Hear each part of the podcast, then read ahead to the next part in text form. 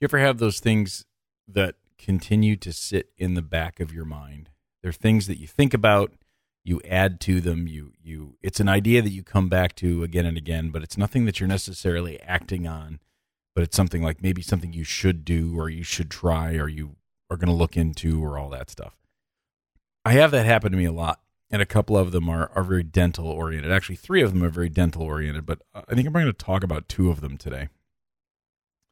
Um, today is it's actually Friday morning. It's the morning we released the Frank Spear and Greg Kinzer podcast for the Dental Hacks, and it was really funny. I worked on them all day yesterday. I was I had a, I left a bunch of work uh, to do on them, and I actually had the day off yesterday. Worked on them a lot, and it, it got it done great. It's really funny. It's almost um now that it's out, it's almost like a um it's really weird. So since we started releasing these daily dental hacks podcasts, it's it's a bit more work. It's not so much work, but it's a bit more work. But statistically, the the Friday shows, the the once a week shows, uh, are are still going out. So they're still the same amount of time. They're still the same production values, all that stuff.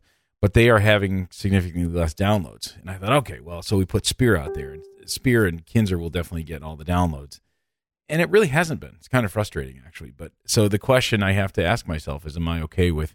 We're definitely getting more overall downloads because we have a whole bunch of podcasts out there, but I think less people are downloading the uh, the Friday show. So I'm struggling with whether or not I'm going to try and separate those into two different podcast feeds or whatever. I'm worried that I may have killed the Friday show by doing the dailies. I don't even know. Not a big deal, but um, so I've been I've been kind of podcast nutty in the last couple days. I've just I've been working on them a lot. But uh, then, and I I was supposed to mow the lawn yesterday, and I never got to it because of podcast stuff. So that happens a lot.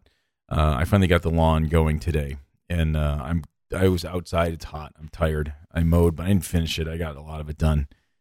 I was tired enough. I came in here, and so I'm sitting in my basement. I have these things that continue to come up on my mind, just oh, when I'm driving to work sometimes, or when I have a moment to think about them. And the, the two things that I'm there's three things. First off, um, one of them I'm not going to talk about because it's not worth talking about. But I the first one that I'm not going to talk about is I've got this dream dental practice in my mind, and it's it's from the design to the delivery of the care, the type of care, all this stuff.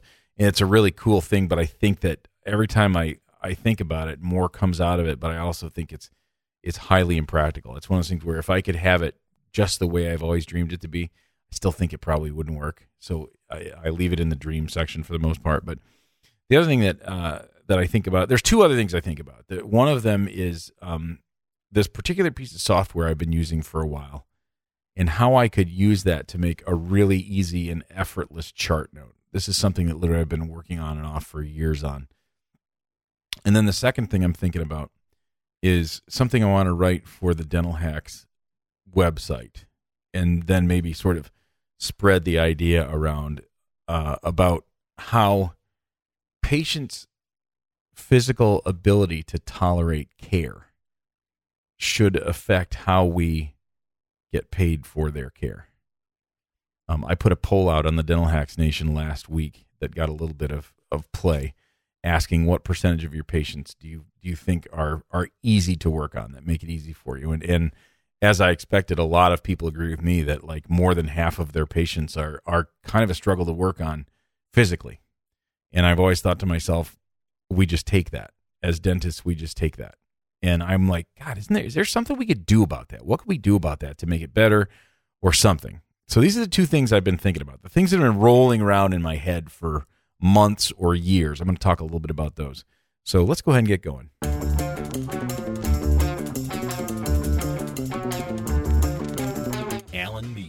Dentist with too much time on his hands and too much recording equipment in his basement. Armed with an obsession to bring entertaining and informative content to the dental world in a way that's never been done before, I give you the Alan Mead Experience. So, the first thing I was going to talk about is this piece of software that I use. Um, it's called Text Expander, and you can use it on Mac you can use it on Windows. You can use it on whatever. So, which is cool. Um, basically, what it allows you to do is it allows you to customize um, stuff that you type over and over again, or stuff that you use over and over again. For instance, um, I have a password. My my banking uh, my banking account has multiple passwords, and one of them is memorized by my password, uh, my LastPass software. One of them, the LastPass software doesn't have a slot for it. It kind of requires two, and I I can never remember the stupid number that I'm supposed to put in. So I've used Text Expander to remember it for me. I can remember the the little trigger that I use uh, in Text Expander to get that number to work, but for whatever reason, I can't ever remember the actual number. I know it sounds sort of dumb, but there it is. Text Expander basically you type a string of things in your keyboard, and then your this it will blow it up into a note.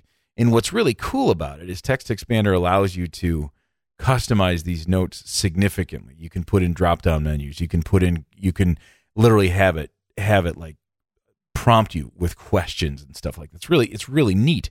And I always thought to myself, and the other thing is it works in any software. So in other words, if you're in Dentrix, you can use it. If you're in, you know, if you're in Word, you can use it. If you're in a browser, you can use it. You can use it anywhere. It doesn't. It isn't uh, specific to the software. And I always thought to myself, well, I could just drop into Dentrix and and basically I could generate this uh, this chart note with ease. Now I know I use Dentrix. I, I would if I was a grown up, I would probably try using Evidentiae, which is Kois' software. I've seen it in action. It's pretty amazing stuff. I, I would love to do that, but um, I don't know that I have the stomach lining to switch over from one software to another right now. We did it once when I was young and dumb. It was hard and it sucked and it's expensive.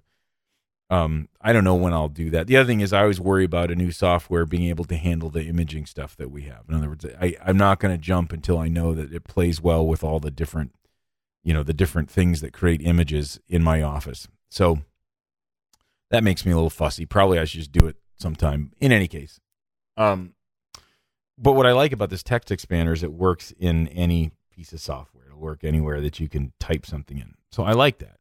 Um, and you know, the the struggle I face is that I don't know what the perfect chart note is in a lot of cases. I don't know what I want to include. And so instead of just trying it and starting to use it, which is what I should do, and then refine what I'm doing from there, I just don't do anything, which is really lame. Like we, in fact, we were still using paper charts, uh, and we'll just chart in the paper chart instead of going directly into Dentrix, which is super easy. I will even say that, like in hygiene, in my hygiene department, we use um, a Dentrix um, template, the ones that are built into Dentrix, which actually are pretty hardy. They work pretty well. For whatever reason, I've been blocked on this. I just don't know why, but I just I just don't use the one within Dentrix.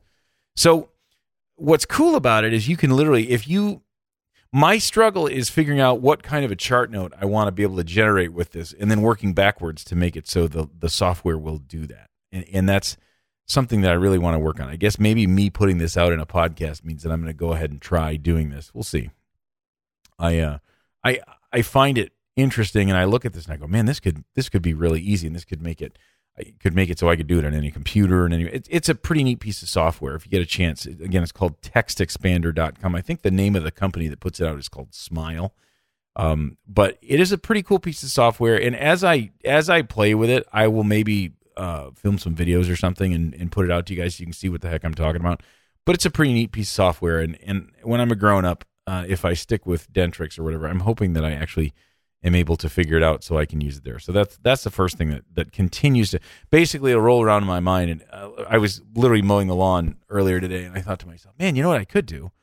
I could make sure it prompts me for a diagnosis on everything. So in the chart, my diagnosis of the problem will will come up, and that way the diagnosis is always charted. Because every every time you hear someone complain about, oh, I got in trouble with the board for this or that, it's because they they so many diagnoses in dentistry are implicit. In other words, if if you're doing a filling, it's not enough to say that you're doing a filling. It's you need to explain that the diagnosis was caries or recurrent cavity on a filling or an inadequate restoration or a um, open margin on the restoration. You need to say that so that basically to justify what you're doing.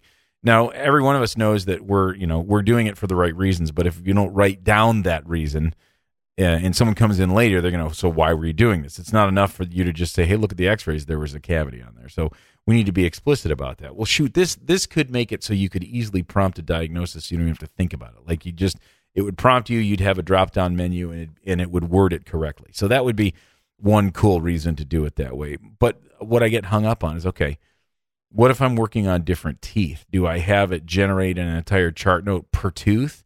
You know, where do I put do I put anesthesia in before I talk about what teeth I worked on or afterward? Like I get hung up on these things and I, I don't know the right way to do it. Again, as I mentioned before, probably the solution is to just set it up to the best of my ability and then start using it. And I suspect as I used it, I would find that either it's working well or I need to change something and I could just do that.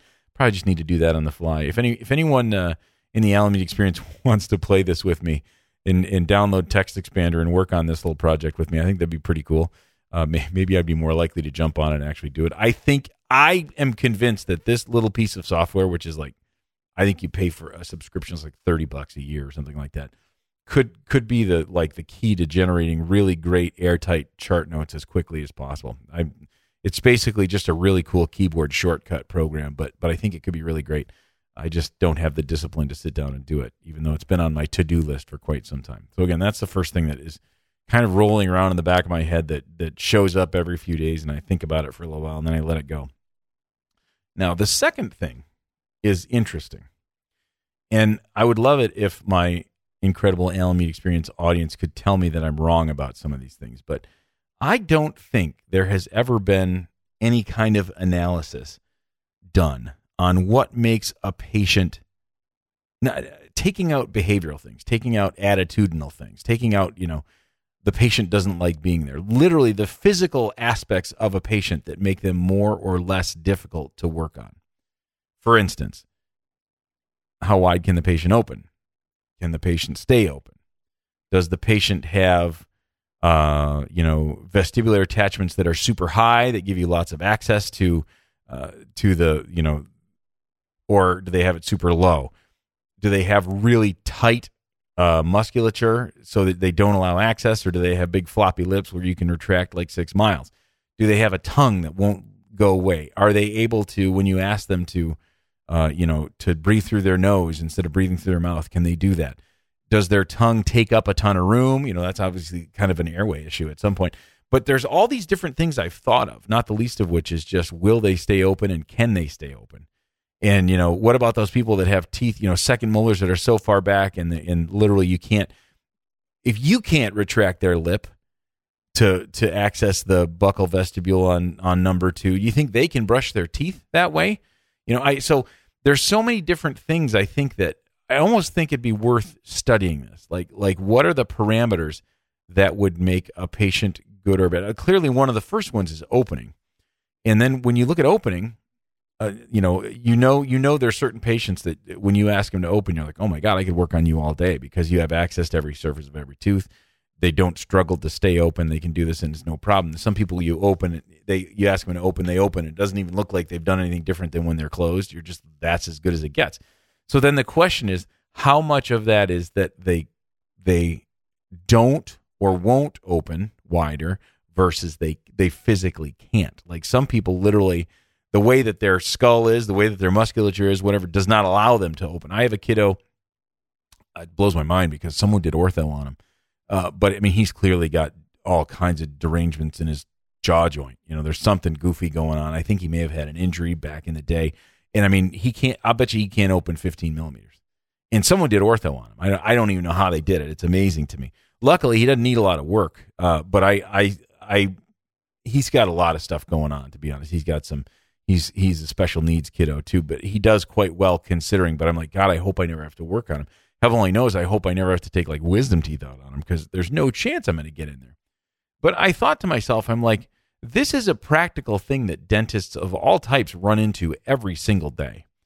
And let's be honest, I mean, this job would be so much better if you had a practice full of people that could open well, that could tolerate you. I, I, and that's completely separate from their behavior towards the dentist. You know, they may or may not like you. They may may or may not have any money to pay you. But for the love of God, uh, them being able to tolerate you being there is what I'm talking about. Uh, them being able to literally allow you to get in and do a good job. I, you know, so many times I think to myself, well, if I could just place a rubber dam, I'd be fine. But I think there's a lot of patients that can't even open wide enough or their tissue won't allow for. What about those people where you put a rubber dam clamp on uh, a first or second molar and literally the shape of their tooth is they have it's like a ski slope, and they just it's just like it's almost like a triangle, and you you put a clamp on it, just and nothing will stick on that thing. You're just like, how is it that these amazing dentists that show all these amazing pictures, how do these people work on? I, I want to know how. I want to know that someone like Jason Smithson or someone like you know Frank Spear or someone like John Kois also struggles with these people who won't open or have these giant tongues or their lips are so heavily attached. So uh, my my first thought is what are the parameters that we could measure? My goal would be if we're going to figure out what these parameters are, you'd want to make it so you could kind of categorize the type of patient that you're dealing with from the very first exam. In other words, I don't know what like you'd probably measure their opening. You'd probably you'd probably like try and judge the the tension in their their their lips and cheeks when you're trying to access certain surfaces. And I feel like there'd be a way you could put together an exam that would fit right in with your regular soft tissue exam that would allow you to know what kind of person this is going to be to work on. And then I think to myself, honestly, this is the kind of thing that insurance companies should deal with, although they, they want to pay you as little as possible. So clearly, they're not looking to make it so they pay you a little extra on someone who's super difficult. But I, I do feel like it's a parameter that would be realistic. Um, if you were a fee for service office, you could explain that you know the difficulty is is that you are harder work on the average person. So I know you're going to take longer. It's going to cost extra to work on you. Sorry, I've worked with a guy or talked with a guy on Facebook by the name of Rich Hirschinger, and uh, he teaches he teaches and practices mostly chronic pain stuff in TMJ and I think he's got some kind of an instrument that he's he's developing that's basically meant to help people increase their opening, their their actual vertical opening. And my guess is it's the kind of thing where they're literally doing sort of a physical therapy on their muscles to make it so they can open wider and more comfortably. I think this would be a huge value to and, and I mean, if you could screen this in the beginning, if you could screen this from the first exam that you do, I think that'd be so great, right? That'd be a really cool thing to be able to to add to a practice could make make my life easier, make the patient's life a little easier.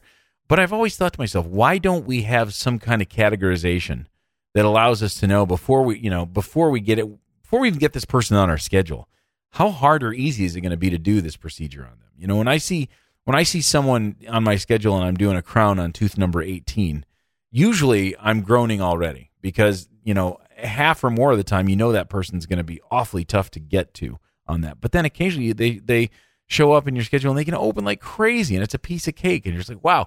Uh, but it'd be really nice, I feel like, to know ahead of time before you do this. And so I though that's a that's a project that I would like to tackle at some point. I feel like it'd be valuable to the dental profession to know like if there's if there was something we could figure out uh, on this. So Alan Mead Experience listeners, if you have any interest or have any thoughts on that, I'd love to hear from you. Go ahead and email me uh, at my email, alan at meadfamilydental.com. I'd love to hear from you about that. So, you know what? I'm going to wrap it up for today. I know that I, I am going to put these things out uh, as often as I make them, rather than waiting to a particular day. But I also this one's a little shorter, and that's okay too. I, I don't. I these are the things I was thinking of, and I just thought I'd put it out there. So uh, thank you again for listening. If you'd like to join the Facebook group and you haven't yet, um, just look on Facebook for Alan Mead Experience and then we require a password of you. And the password is either going to be Premier or Cosmedent to get in. So uh, we'd love to have you over there. We have some fun conversations over there. And um, if you haven't subscribed yet to the Dental Hacks podcast, go over subscribe to that too. We're doing some great stuff over there. Oh, you should definitely check out the website. We relaunched the website. Uh, we have some really great content over there. Really good written content as well as all the web the or the podcast. Very good stuff. And uh, thanks again for listening. And we will talk to you soon.